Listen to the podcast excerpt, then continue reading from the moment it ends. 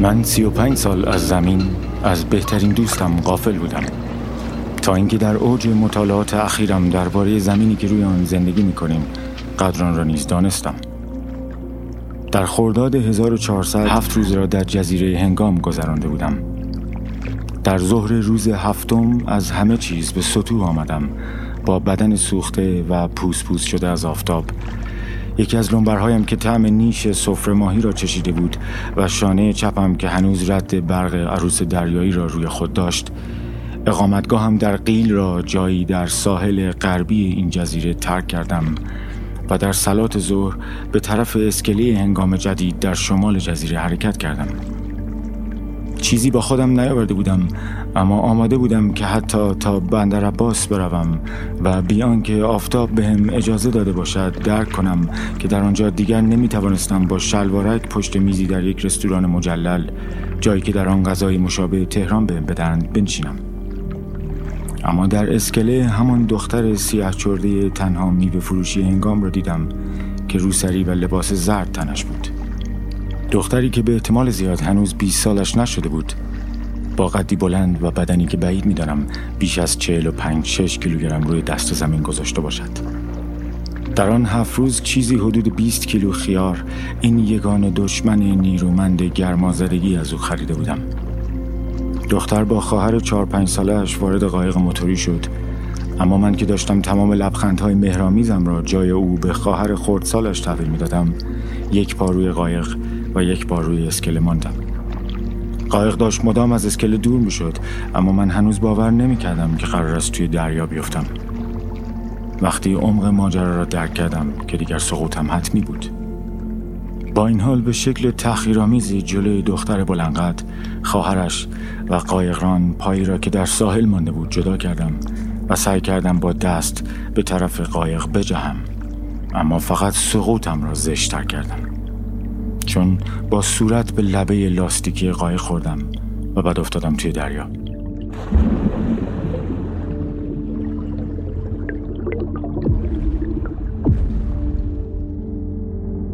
پیش صدها ماهی کوچک زرد با ردهای سیاه که در آنجا بهشان دخ ناخدا یا دختر ناخدا میگفتند.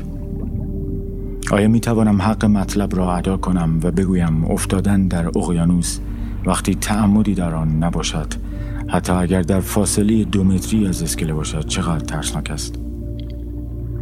من قبلا همینطور شدم. در بحران دست و پایم قفل می شود و زبانم بند می آید. یک بار در نزدیکی محله خودم در خیابان سهروردی دو موتور سوار بهم حمله کردند و من بی حرکت و بی صدا ماندم. چند سال بعد وقتی مشابه همان اتفاق در عظیمی کرج افتاد، باز هم بدنم برای چند ثانیه قفل شد و حدوداً بیست ثانیه طول کشید تا مشت‌هایم را گره کردم. اما حالا من توی آب افتاده بودم، توی خلیج فارس که سه روز پیش در آن گربه کوسه دیده بودم.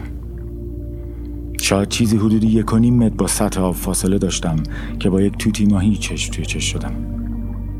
واقعاً موجودی هم شکل و هم رنگ یک توتی در هیئت یک ماهی برای لحظه‌ای بهم زل زد. انگار حتی او هم بی دست و پا بودنم را شماتت کرد و با غرور آدمی که در محله امن خودش به یک بیگانه نگاه چپ می‌اندازد از کنارم گذشت. با این حال من هنوز مثل سنگ بی حرکت بودم. می‌فهمیدم دارم پایین‌تر می‌روم، اما کاری از دستم بر نمی‌آمد. آنقدر پایین رفتم که می‌توانستم پایه‌های اسکله را که در آب سبز رنگی محو می‌شد ببینم. از بالای سرم صدای ناواضح چند نفر را میشنیدم، تا اینکه یک دسته ماهی دختر ناخدا از لای دست و پایم گذشتند.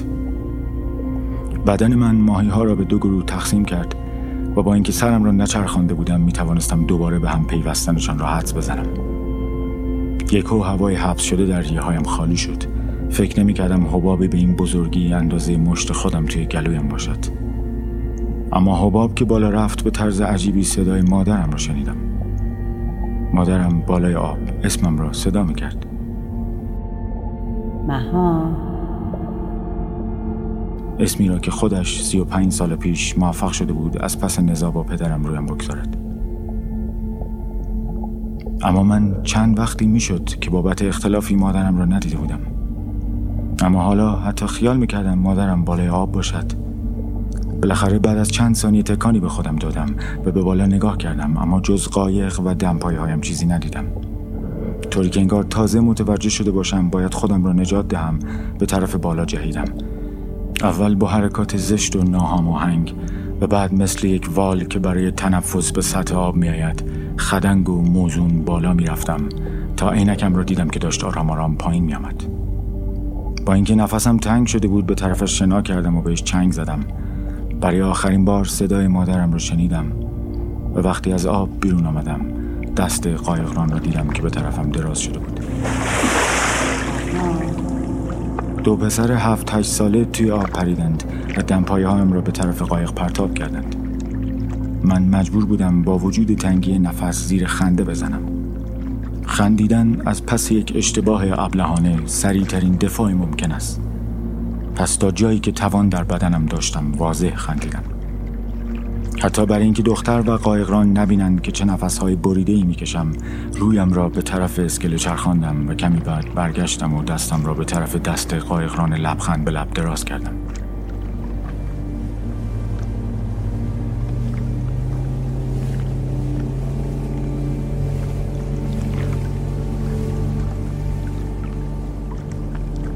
وقتی وارد قایق شدم، دختر به شکلی غریزی درست مثل وقتهایی که آدم از نگاه کردن به فلاکت یک آدم بزرگتر ابا دارد از نگاه کردن به این دست کشیده بود. در عوض خواهرش نمیتوانست نگاه کودکانش را از مردی که در چنین جای پیش پا افتاده‌ای توی آب افتاده برگیرد. به قشم که رسیدیم کمی دور از اسکله روی ماسه های داغ دمپایه هایم را درآوردم. تا به حال اینطور قدر زمین را ندانسته بودم. در حالی که دختر میوه فروش دست خواهرش را میکشید تا سرانجام از خیره شدن به من منصرف شود، عینکم را درآوردم و با صورت روی زمین خوابیدم و دستهایم را طوری باز کردم که انگار مادرم را که حدود پنج دقیقه قبل صدایش را شنیده بودم در آغوش میکشم. وقتی قایقران با دختر خداحافظی میکرد، او را دختر ناخدا خطاب کرد و خواست سلامش را به پدر برساند. من اما دیگر چیزی نمیدیدم.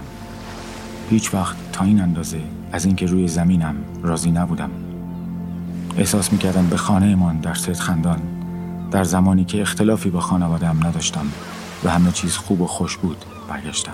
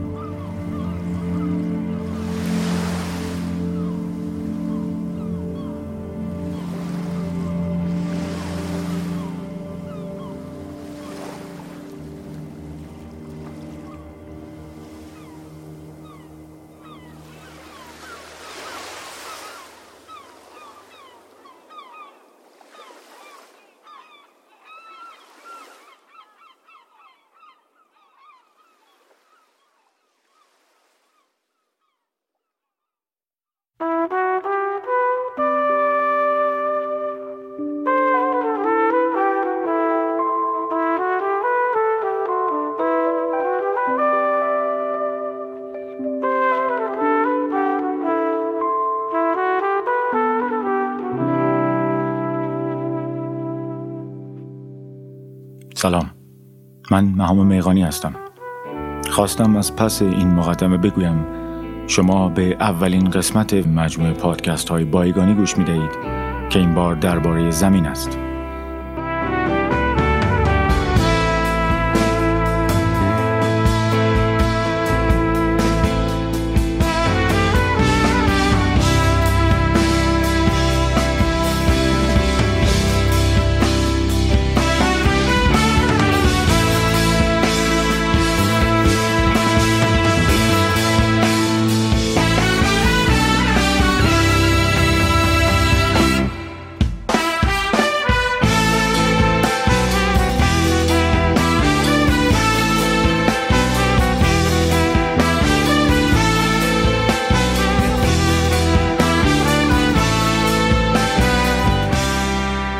این فصل ما درباره زمینی که روی آن زندگی می‌کنیم، یعنی فلات ایران، خواهیم گفت.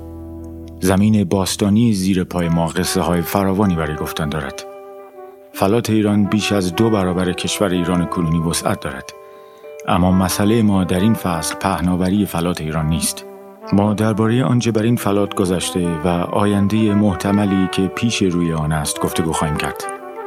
ما درباره مزارع، معادن، کارخانه‌ها، باغ‌ها و هر آنچه روی آن ساخته ایم می‌گوییم، به این امید که به کمک یکدیگر رفتار بهتری با زمینمان داشته باشیم، تا شاید ورای کلیشه‌های بیکار کرده امروز میراث ایمن‌تری برای نسل بعدی به جای بگذاریم.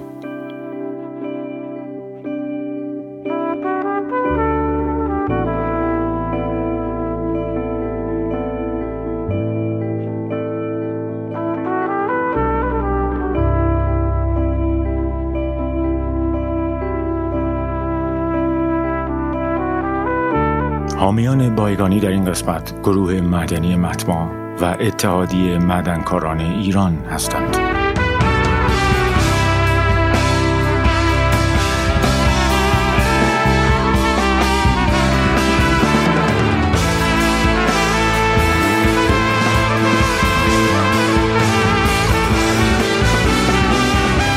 اتحادیه معدنکاران ایران قدیمی ترین تشکل صنعت معدن ایران است که به ترویج معدنکاری اصولی و دفاع از حقوق معدنکاران مشغول است. گروه معدنی متما نیز یک شرکت بخش خصوصی است که در حوزه اکتشاف و استخراج سنگ‌های معدنی خاص سنگ آهن فعالیت دارد.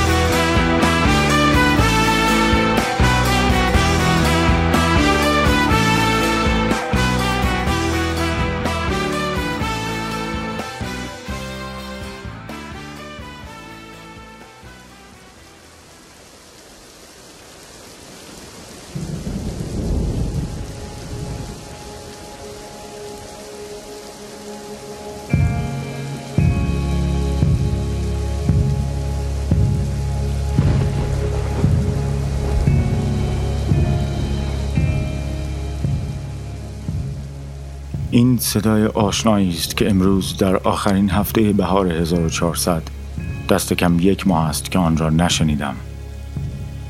در سفر اخیرم به سرزمین‌های جنوبی فلات ایران متوجه شدم در بسیاری مناطق بیش از یک سال و حتی در چند شهر از بهمن نود و هشت این صدا به گوش اهالی نرسیده است.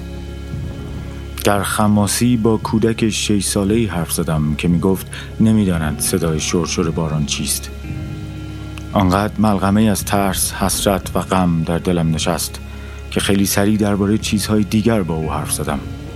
درباره بطری یک و نیم لیتری یک بار مصرفی با او حرف زدم که مدام آن را بی جهت از آب دریا پر خالی میکرد. چند روز بعد چند کیلومتر به سوی شمال در گامبرون پسر بچه‌ای را دیدم که درست مثل کودکی که در خماسی ملاقات کرده بودم آب دریا را در یک بطری آب معدنی می‌ریخت و خالی می‌کرد. انگار این رایج‌ترین اسباب بازی پسران و دختران خردسال جنوب است.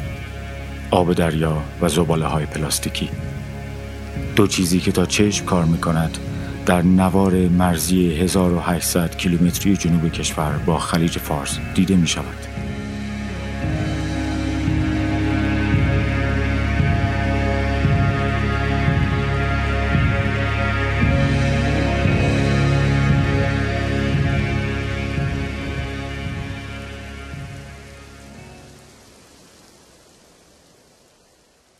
اجازه میخوام کمی شکیبایی به خرج دهیم و برای آنکه بفهمیم در این فصل دقیقاً درباره چه چیزهایی خواهیم شنید، به سفرهایی در زمان مشغول شویم. در ایران زمین و پوشش روی آن یک متولی دارد. سازمان حفاظت از محیط زیست ایران در هزار و نهصد و هفتاد و یک هزار و سیصد و پنجاه تأسیس شد. اما این رخداد در واقع یک تغییر نام بود. در چهارم مهر هزار و سیصد و سی و پنج مجلس ایران قانونی را تصویب کرد که منجر به تشکیل دستگاهی مستقل به نام کانون شکار ایران با هدف حفظ نسل شکار و نظارت بر اجرای مقررات مربوط به آن شد. در آن زمان هر آنچه به عنوان حفاظت از محیط زیست می شناختیم محدود به شکار حیوانات می شد. یازده سال طول کشید تا اینکه در شانزدهم خرداد هزار و سیصد و چهل و شش مجلس قانون دیگری در رابطه با محیط زیست ایران تصویب کرد. این بار در پی تصویب قانون شکار و صید، سازمان شکاربانی و نظارت بر صید جایگزین قانون قبلی شد که نشانی از نظارت بر ماهیگیری نداشت. بر اساس قانون جدید، سازمان شکاربانی و نظارت بر صید تشکیل شده از وزیران کشاورزی، دارایی، جنگ و شش نفر از اشخاص با صلاحیت بود.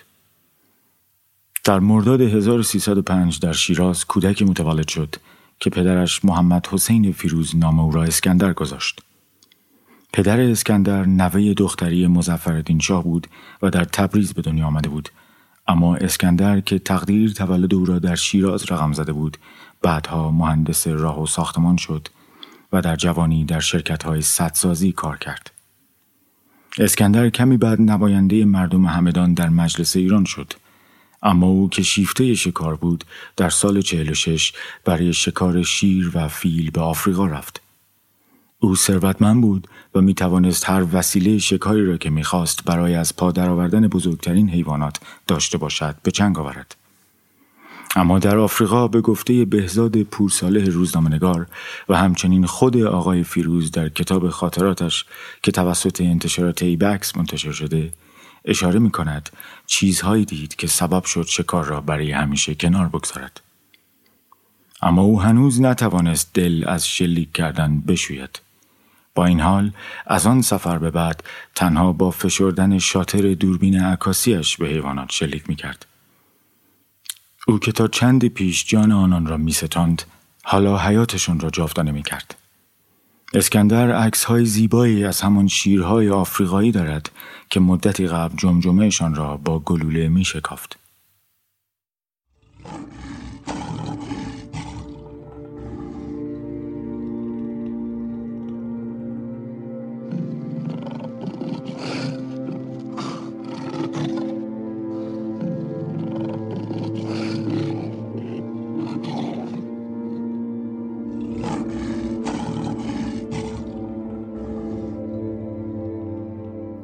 با تلاش‌های او بود که سازمان حفاظت از محیط زیست در سال پنجاه تأسیس شد. از این زمان به بعد دیگر کنترل بر شکار و صید تنها وظیفه این سازمان نبود و امور تحقیقاتی و مطالعاتی مربوط به حیات وحشی ایران، تکثیر و پرورش حیوانات وحشی و حفاظت از زیستگاه آنان و تعیین مناطقی به عنوان پارک وحش و موزه‌های جانورشناسی نیز به فعالیت‌های این مجموعه اضافه شد که ریاستش را اسکندر فیروز به عهده داشت.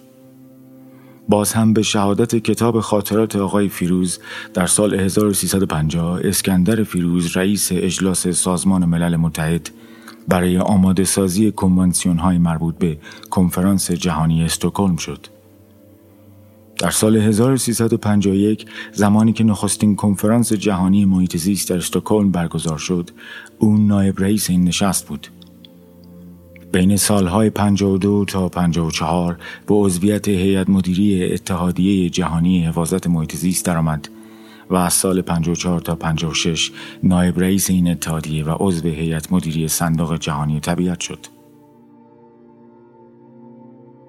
و هیچ وقت یادم نمیره عکسی که این آقا از جماعت بچه بچه های فکر میکنم از هفت تا سیزده ساله دوازده ساله توی اون جمع بود. این قیافه اینها، این فیلمی که داشتن نشون میدادن از طبیعت حیات وحش، چشمهای اینها، قیافه های اینها، طوری گیرها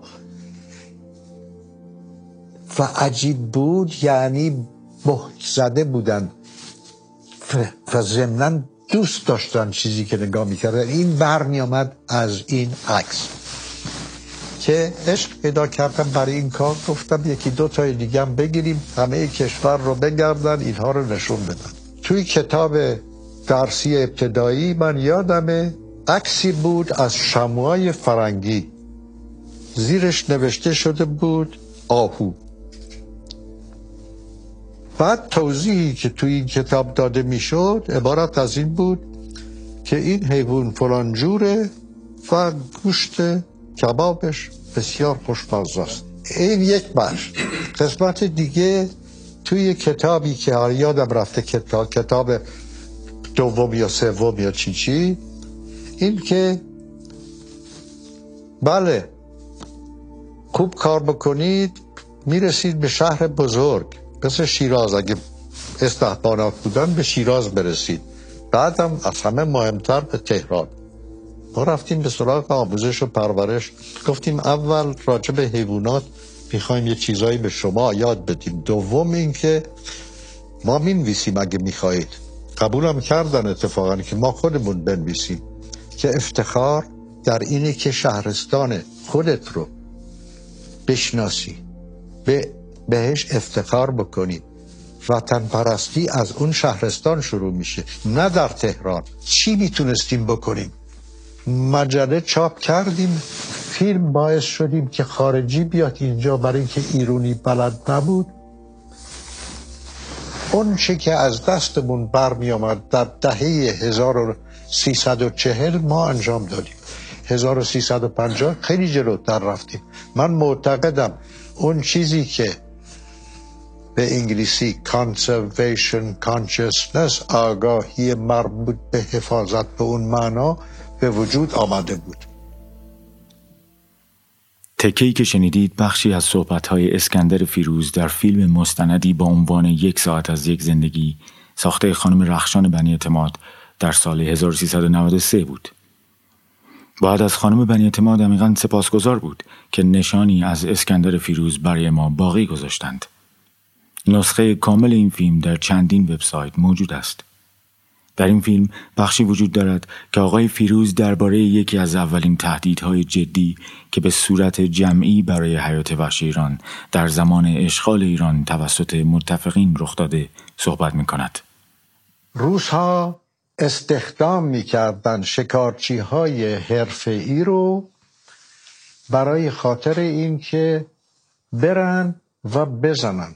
چرا همچین دستوری میدادن؟ برای اینکه چه اون گراز چه اون کلا اینها همش میرفت توی دیگ بزرگ برای اون گردان یا نمیدونم کمپانی که اونجا خدمت میکرد. خیلی ناراحت و عصبانی میشدم وقتی میشنیدم که یاد گرفتن هموطنان ما از این سرباز و افسر متفقین و جیب خریدن و میرن دنبال آهو به همون شکل که اونها این کار رو انجام میدادن.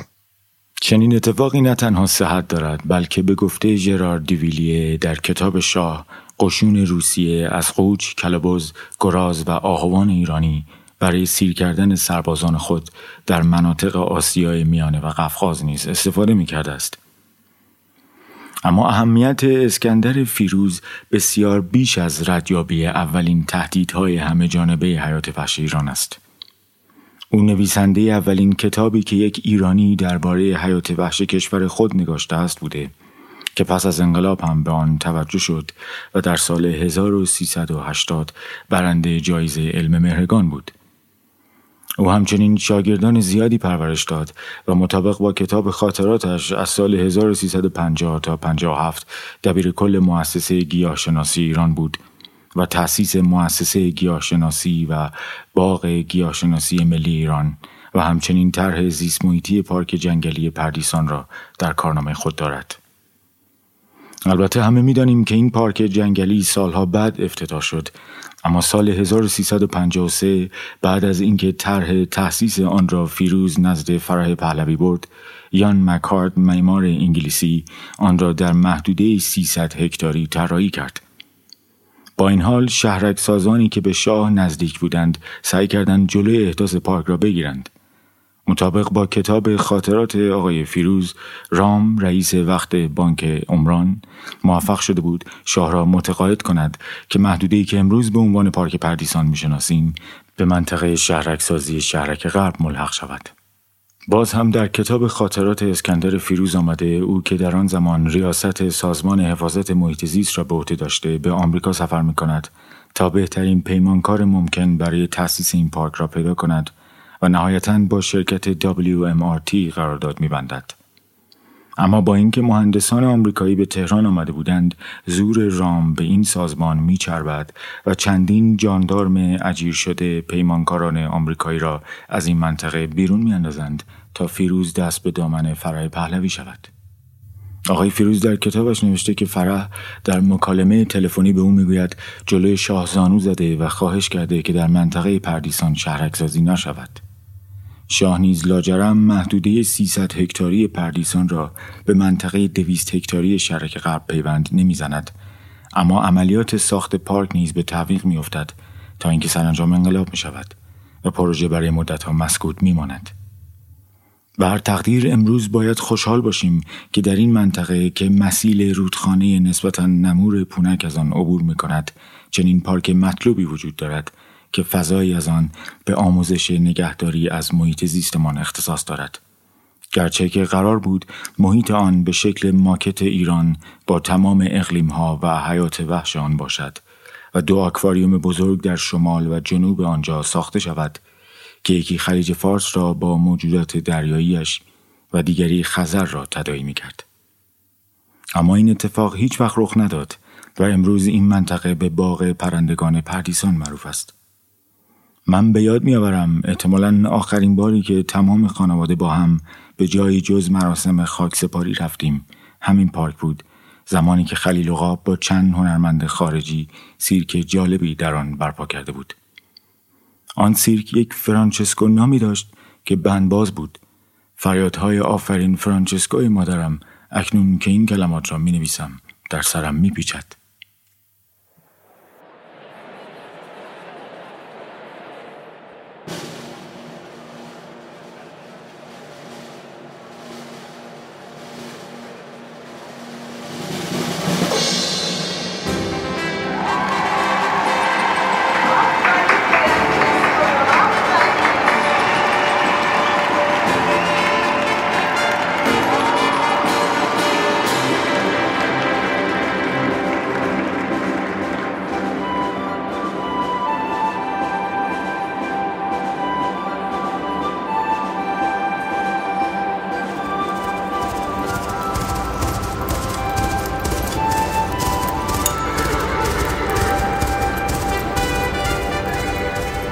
در تابستان هزار و سیصد و هشتاد و هفت، یعنی زمانی که ما به آن سیرک رفته بودیم، آرتیمیا، این تنها ساکن دریاچه ارومیه که هزاران سال توانسته بود آن همه نمک را تاب آورد، هنوز در دریاچه دیده میشد.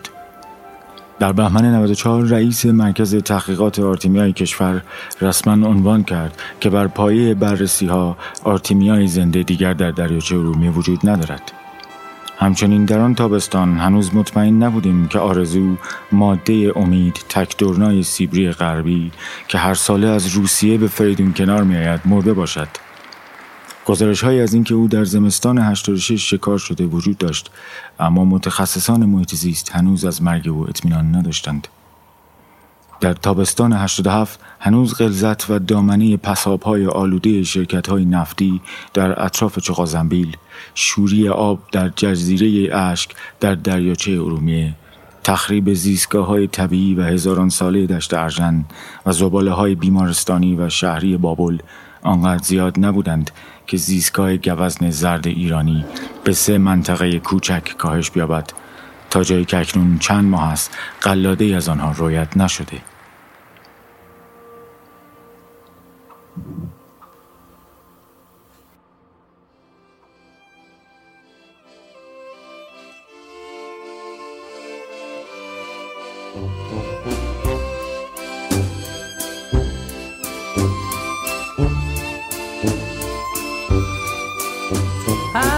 calling, but no one will be hearing. I'm laughing, but I cannot be heard. I'm crying, but no one will be drying.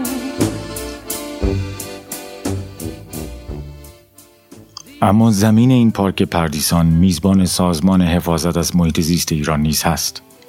من یک بار در جریان فیلم برداری یک سریال با آنجا رفتم و دیدم که چند دقیقه قبل از ساعت چهار کارمندان پشت دستگاه ثبت ساعت ورود و خروج صف می‌کشند تا ساعت چهار شود.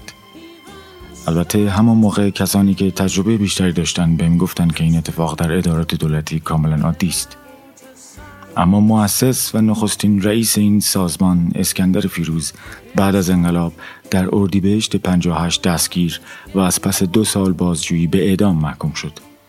ولی با میانجیگری یکی از علمای قم که فیروز هیچگاه نام او را متوجه نشد، این حکم به حبس ابد کاهش یافت که البته به صورت کامل اجرا نشد و فیروز در سال هزار و سیصد و شصت و چهار پس از تحمل شش سال و هفت ماه زندان آزاد شد.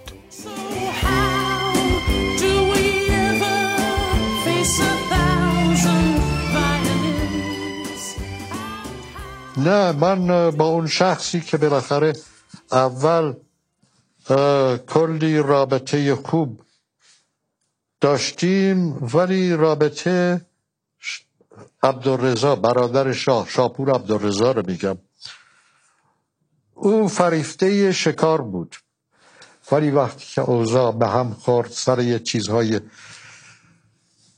بدگویی ها از یک طرف، از طرف دیگه برآورده نشدن نیات ایشون توسط من مثل بیابان زدایی، اصلا مخالفش بود، همین که رفتم بکنی به همش زدن. قصه من از رفتن از سازمان به این مناسبت فقط بود که من به خدا بهتون میتونم بگم که از اون آدم های در پایین ترین رده که باشون کوه و جنگل رفته بودم تا بزرگان که رؤسای استانها بودن، یک رابطه خیلی دوستانه دوستانه بگم کم گفتم، بالاتر از دوستانه پیدا کرده بودم. آدم نباید به یک دستگاه دولت دولتی این حالت پیدا کنه، خیلی بده. دیگرانم به من میگفتن اینطوری نباش، تعصب نباید داشته باشی. تعصب گفتم نسبت به آدم که تعصب آدم پیدا میکنه. آدم ها رو دوست دارم، به علاوه این که میخوام این کار رو به مرحله خوبی برسونم. به هر حال اینه داستان.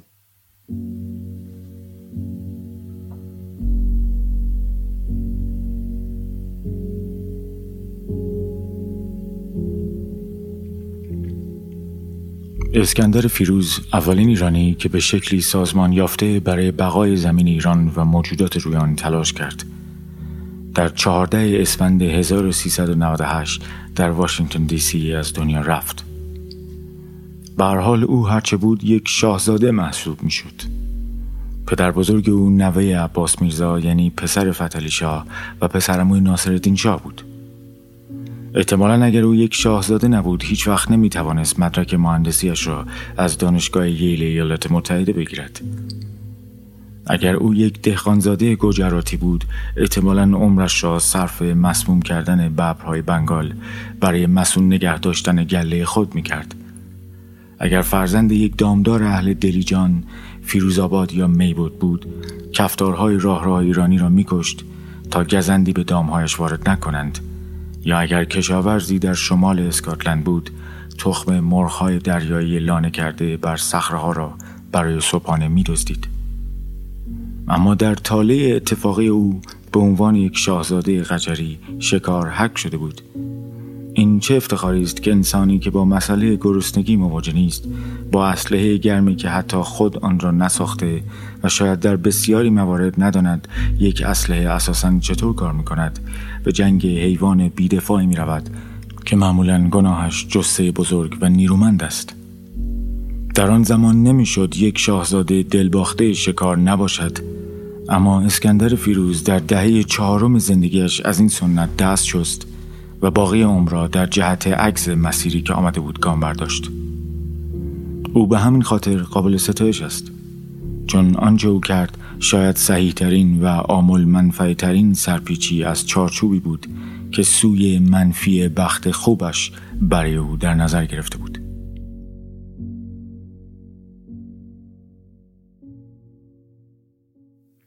اما حالا که از پیشینه کوتاه نگرانی‌هایمان درباره زمین و زیست بر روی آن مطلع شدیم، بار دیگر به تاریخ زمینمان برمیگردیم.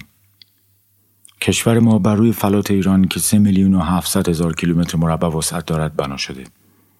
فلات ایران رگه مورب بلندی است که غرب آن از انتهای فلات آناتولی در ترکیه و سلیمانیه عراق آغاز می شود و از شرق به هندوکش و هیمالیا می رسد.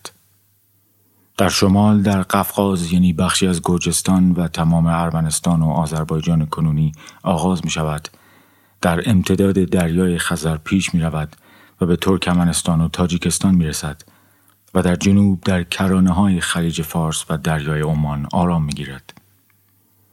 کشور ما یک میلیون و ششصد و چهل و هشت هزار و صد و نود و پنج کیلومتر مربع از این فلات را شامل می شود که حتی به نیمی از مساحت فلات ایران نمی رسد. بزرگترین مخاطره‌ای که زمین ایران امروز با آن مواجه است کمبود آب است. طبق شاخص عملکرد زیست محیطی سال دو هزار و دوازده که به صورت مشترک از سوی دانشگاه ییل و کلمبیا انجام شد و بیست و دو فاکتور محیطی چون منابع آب، آلودگی هوا، تنوع زیستی و تغییرات آب و هوایی را مورد بررسی قرار داده، ایران از میان صد و سی و دو کشور مورد مطالعه در جایگاه صد و چهارده همه کشورهایی که با بحران زیست محیطی کمتری مواجه هستند قرار گرفت. تنها هجده کشور در این مطالعه بیشتر از کشور ما در معرض انواع بحران‌های زیست محیطی قرار دارند.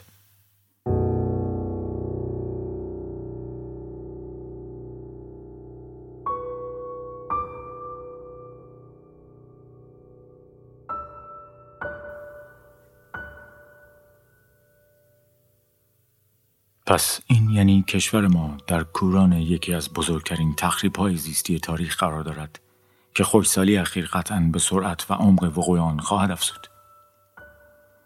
در حالی که حوضچه‌های آب زیرزمینی در کشور ما هر روز کمتر می‌شوند، اما مصرف آب نزد ما همچنان از میانگین جهانی بیشتر است.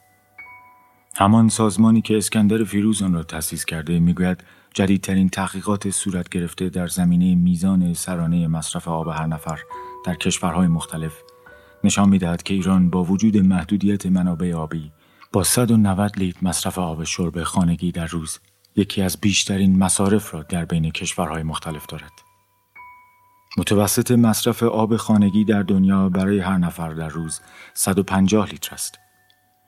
در چند دهه اخیر برداشت بی‌رویه از منابع آب زیرزمینی سبب از دست دادن غیرقابل برگشت سفره‌های آب زیرزمینی شده.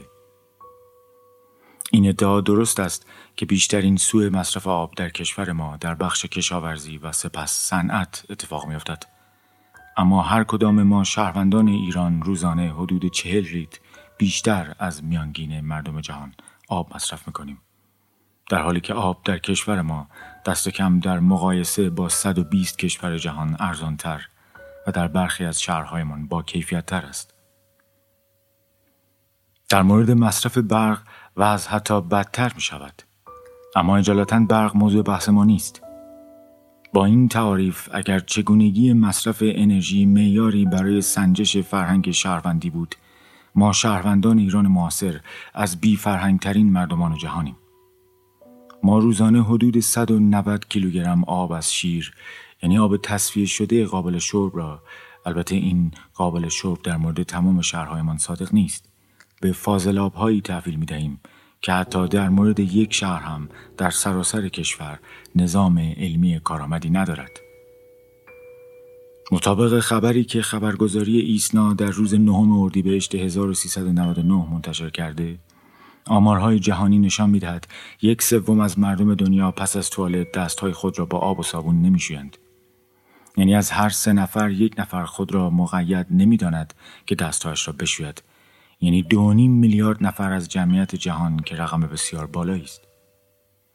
سازمان بهداشت جهانی معتقد است دست کم نهصد میلیون نفر از مردم جهان به سرویس بهداشتی دسترسی ندارند و مجبورند در مکان‌هایی که برای این کار طراحی نشده به دستشویی بروند.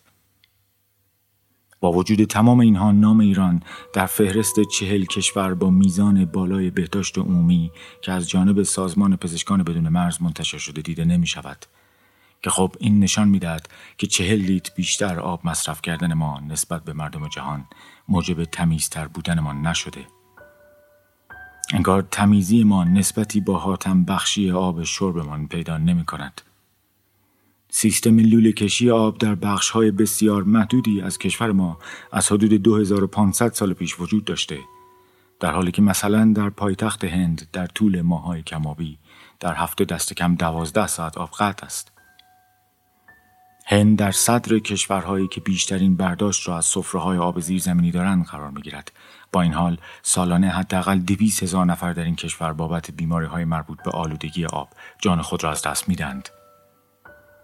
در شهرهای بزرگ این کشور مثل دهلی نو و بمبئی شهروندان دو سوم میزان آبی را که ما در ایران مصرف می‌کنیم به کار می‌گیرند. با این همه وزارت بهداشت این کشور از سال دو هزار و سیزده آمار کاهشی مصرف در شهرهای بزرگ را نشان می‌دهد.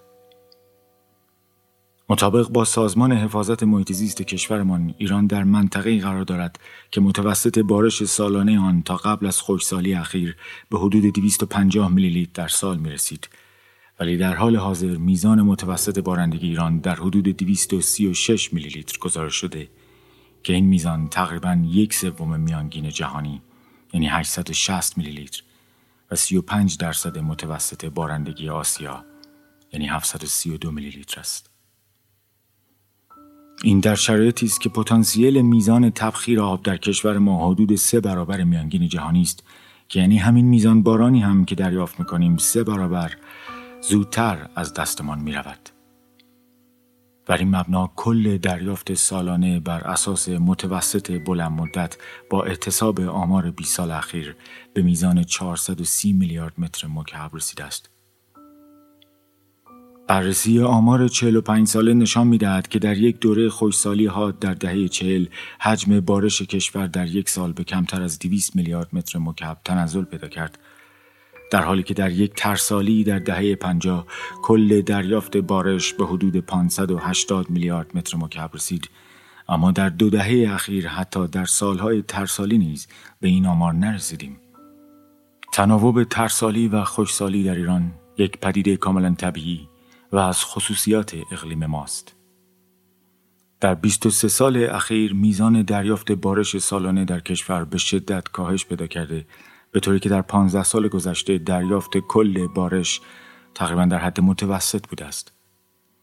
متاسفانه در میان پانزده سال آبی اخیر هشت سال کشور کمتر از متوسط بلند مدت بارش دریافت کرده و در شش سال بقیه هم میزان بارش در اغلب سالها افزایش چشمگیری بالاتر از سطح متوسط نداشته است، جز سال نود و هشت که با تخریب پوشش گیاهی و عدم مدیریت آب پشت سدها همین یک بار هم که بیش از حد متوسط خودمان بارندگی داشتیم، در ده‌ها شهر با سیل مخربی مواجه شدیم.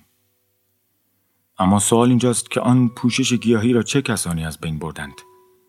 مایی که می‌خواستیم خانه‌های بیشتری برای سود بیشتر بسازیم، کشاورزی بیشتر برای انباشت سرمایه بیشتر داشته باشیم و دامپروری بیشتر که به پول بیشتر منتهی می شود. تمام اینها را ما مردم انجام دادیم.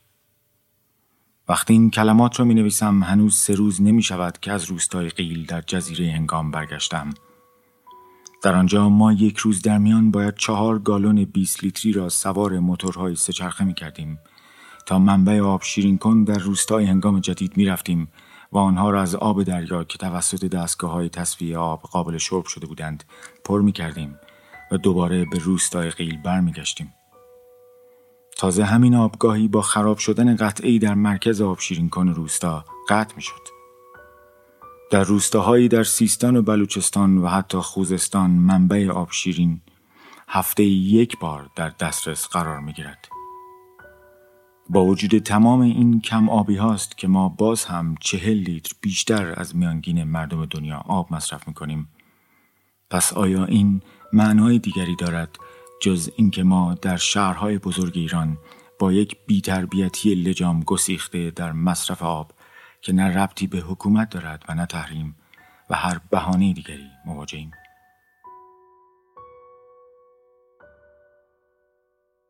با وجود این آیه یأس با وجود به گوش رسیدن صدای اشهد بخش عمده‌ای از جغرافیای کشورمان، با وجود اینکه برخی کارشناسان محیط زیست باور دارند یک سوم جنوبی کشورمان تا پنجاه سال آینده غیر قابل سکونت خواهد شد و مهاجرتی عظیم به سوی شمال رخ خواهد داد، هنوز معیشت میلیون‌ها دهقان، کارگر و دامپرور ایرانی به مصرف آب بستگی دارد. مجله نیچر در اکتبر سال دو هزار و پانزده مقاله‌ای به قلم پروفسور جرمی پول و پروفسور فاتح الطاهر از دانشگاه ام آی تی مؤسسه تکنولوژی ماساچوست منتشر کرد که نشان می‌داد شاخص گرما که ترکیبی از میزان دما و رطوبت هوا است تا پایان قرن جاری در شهرهای کرانه خلیج فارس به هفتاد و چهار تا هفتاد و هفت درجه سانتیگراد، صد و شصت و پنج تا صد و هفتاد درجه فارنهایت خواهد رسید که برای انسان غیر قابل تحمل توصیف شده است. من بعد از خواندن این مقاله سراغ پیشینه این دو محقق رفتم تا ببینم چقدر باید حرف آنها جدی گرفته شود. با توجه به تعداد مقالات منتشر شده و سالهای فعالیت، به نظر می رسد دکتر پال و طاهر از برجسته ترین کارشناسان تغییرات اقلیمی با تخصص بر آب و هوای خاورمیانه باشند.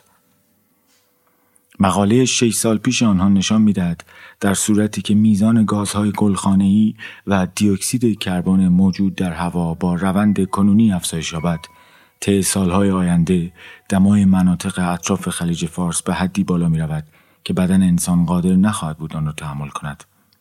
اما دست کم روزنه امیدی در دو سال گذشته پدیدار شده و آن شیوع کووید نوزده بوده است که از پس آن فعالیت‌های تعداد زیادی از کارخانه‌های شمال و جنوب خلیج فارس را با اختلال مواجه کرد و از غلظت دیوکسید کربن در این ناحیه تا اندازه‌ای کاست. در اکتبر دو هزار و بیست خبرگزاری فرانسه گزارش داد انتشار گاز کربن در نیمه نخست سال میلادی از وسایط حمل و نقل تا چهل درصد و از منابع تولید نیرو و صنایع به ترتیب بیست و دو و هفده درصد کاهش یافته است. در مورد کاهش دقیق گاز کربن در خاورمیانه البته آماری وجود ندارد، اما آشکار است که شیوع کرونا امکان تنفس بیشتری به زمین بخشید. با این وجود چوبی که لای چرخ صنعت گذاشته شده نمیتواند به همین شکل ادامه پیدا کند. این در حالی است که یکی از عمده ترین صنایع در نیمه جنوبی کشورمان معدنکاری است.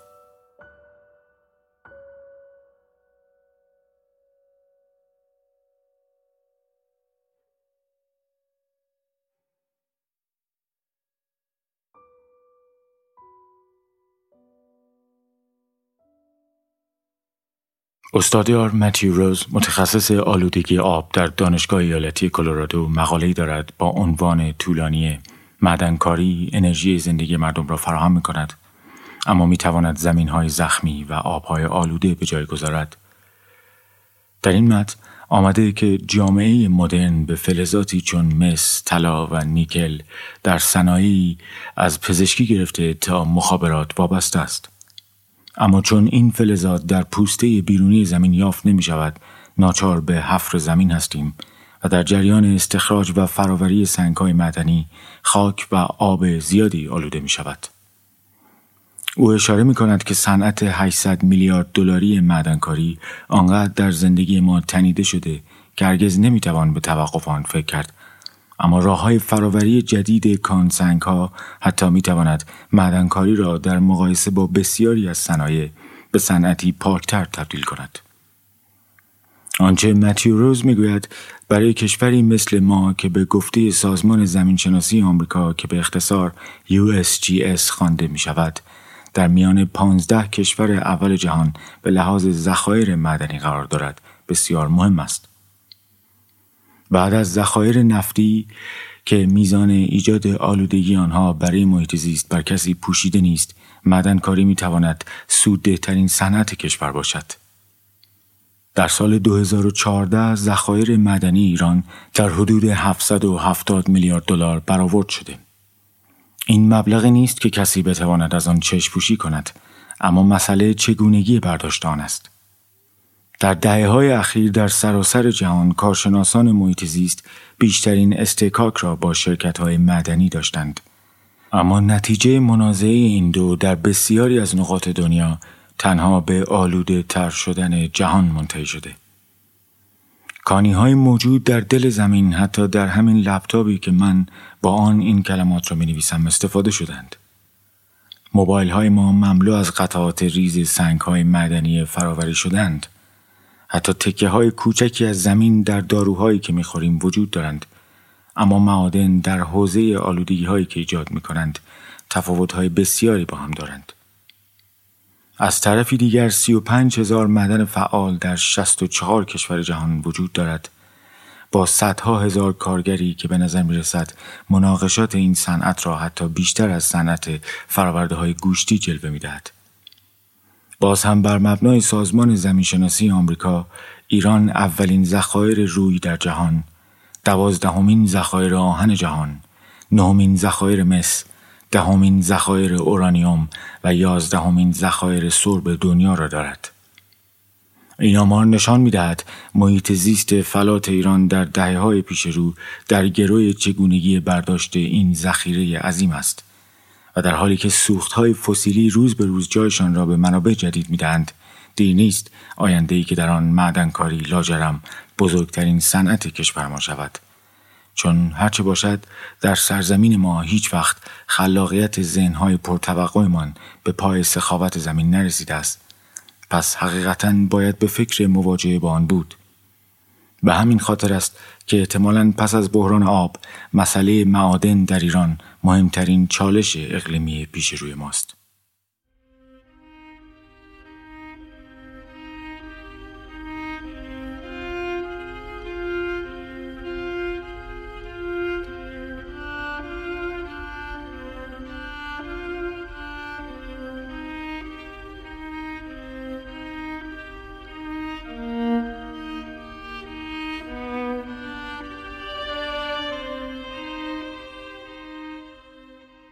برای من که چیزی از معدن و معدنکاری نمی‌دانستم، احتمالاً دیدار با یکی از قدیمی‌ترین و شاید با سابقه ترین معدنکار حال حاضر کشور فرصت مغتنمی بود که نمی‌بایست به سادگی از دستش می‌دادم.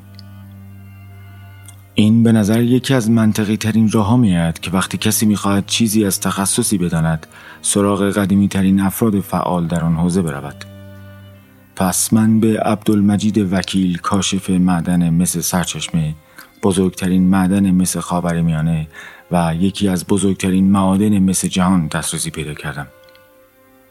بحران آب و خشکسالی آنقدر برایم غمبار بود که با پرداختن به معادن انگار خواستم موقتاً آن را فراموش کنم. بماند که این دو در نقطه‌ای که چندان روزنه امیدی در آن دیده نمی شود به هم پیوند می خورند. اما در یک روز گرم از خانه‌ام به طرف محله‌ای حرکت می‌کنم که هنوز نمی‌دانم قرار است اولین دارکوبی را که در تهران دیدم آنجا روی درخت چنار بلندی به تماشا بنشینم. هنوز نمی‌دانم که وقتی به خانه برمیگردم با جستجو در اینترنت تقریباً اطمینان پیدا می‌کنم دارکوبی که دیدم از نوع سوری یا دارکوب باغی بوده است. آقای مهندس وکیل با هشتاد و هفت سال سن و بیش از پنج دهه تجربه در معدنکاری با مهربانی آدرس را بهم توضیح دادند، اما من باز هم اشتباه میکنم و خیلی زودتر از آنچه باید از تاکسی اینترنتی پیاده شوم پیاده میشوم. مجبورم یک سربالایی پرشیب را با پاهای خودم بالا بروم. به اوج سربالایی که میرسم احساساتی میشوم. شدم مثل واعظی که به محض دیدن برآمدگی هوس موعظه به سرش میزند. اما جلوی خودم را میگیرم. چند متر آن طرفتر لای در حیات بزرگی باز است و پیشکاری را میبینم که ماشین گران قیمت اربابش را با دست و دلبازی میشوید. وقتی در اهواز آب قطع است، او قطعاً بسیار بیش از آن صد و نود لیتر میتواند آب هدر دهد. از دور دختری با گرمکن زردی که توی چشمم میزند در حالی که به آرامی میدود بهم نزدیک میشود. تصمیم میگیرم قبل از دوباره زنگ زدن با آقای وکیل از او آدرس را بپرسم. اما مرد جوانی با ماشینش از پارکینگی بیرون میاد.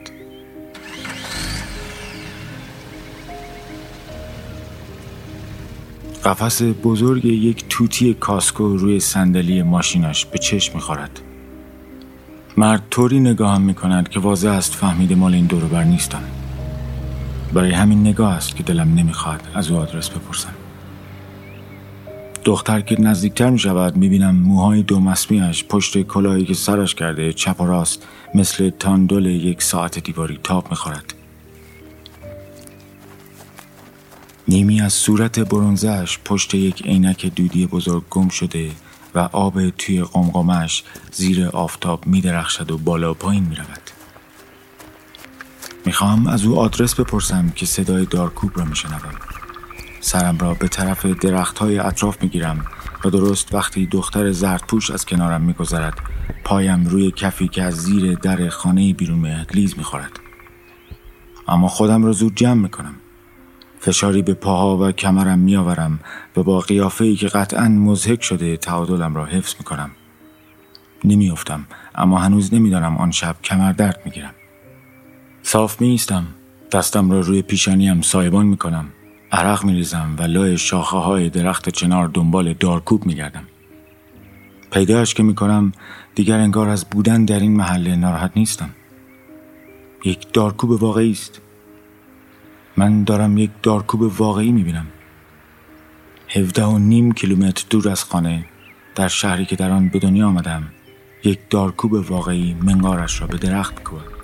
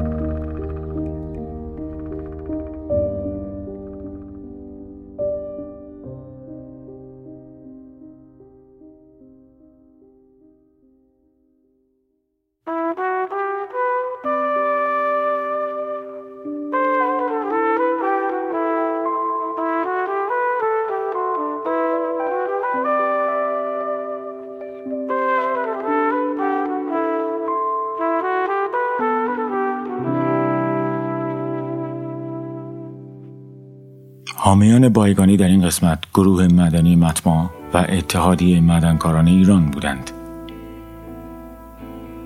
اتحادیه معدنکاران ایران قدیمی‌ترین تشکل صنعت معدن ایران است که به ترویج معدنکاری اصولی و دفاع از حقوق معدنکاران مشغول است.